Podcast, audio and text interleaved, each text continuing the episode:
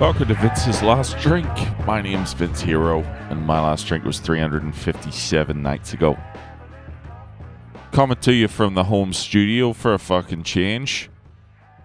Ah, it feels good to be stationary. It's one of my favorite things. One of my favorite things in life is to just be fucking sedentary. Is that the word? Stationary, sedentary, idle, still. Fuck off. That is my my favorite my favorite position. That's my default position is sitting still. Leave me alone. Fuck off. I have just been just been reading my book and just really being with me and just trying to understand me and me. I've had some unwanted emotions this week. I've had a few overreactions to shit. And I fucking hate that. Because I'm a fucking adult. I don't fucking tolerate it from others. And I hate when I do it. So I'm just leaning in and trying to understand more of, of, of where that came from.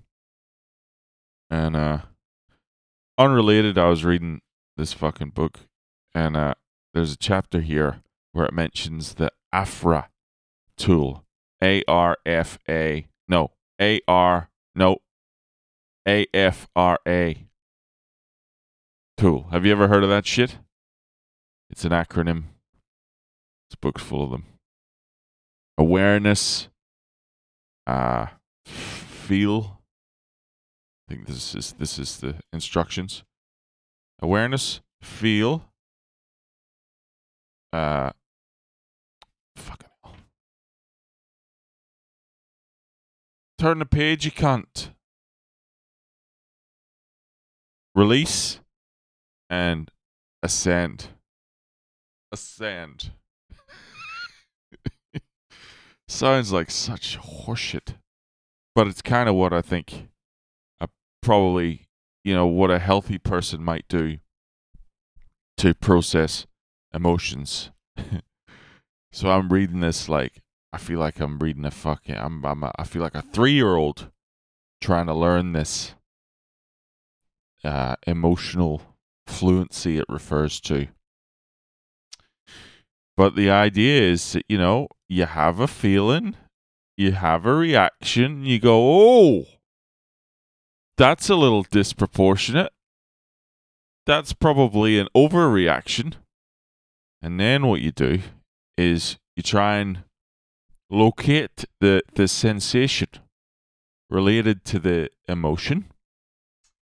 And you just kind of search around for it there. And it might be, you know, a tightness in your chest. Or if, if, if you're me, it's sort of a fire in the rib cage area that makes me want to fucking overturn tables.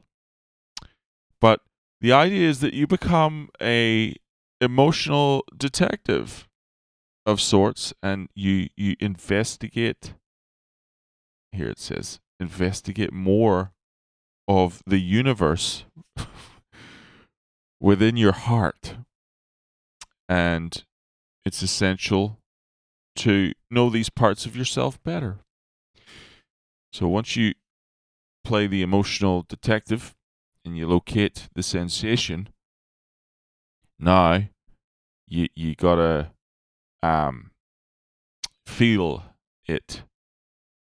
So you have to go in and, and really explore that emotion. You know, no matter how unpleasant it is, you're supposed to see that as as uh, a blessing because it's from your unconscious. You couldn't see it before. Now it's within the conscious part of you. The book says here, fantastic. It no longer secretly owns you and runs you and destroys your creativity and your productivity and your happiness. So, this step of the process The goal is to stay within the sensation for as long as you can. Don't run from it. Don't escape by distracting yourself with a device.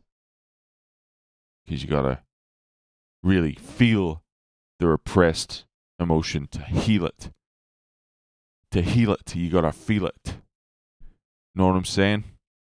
And then you release. I don't know how you do that. Just says let go of the old wound.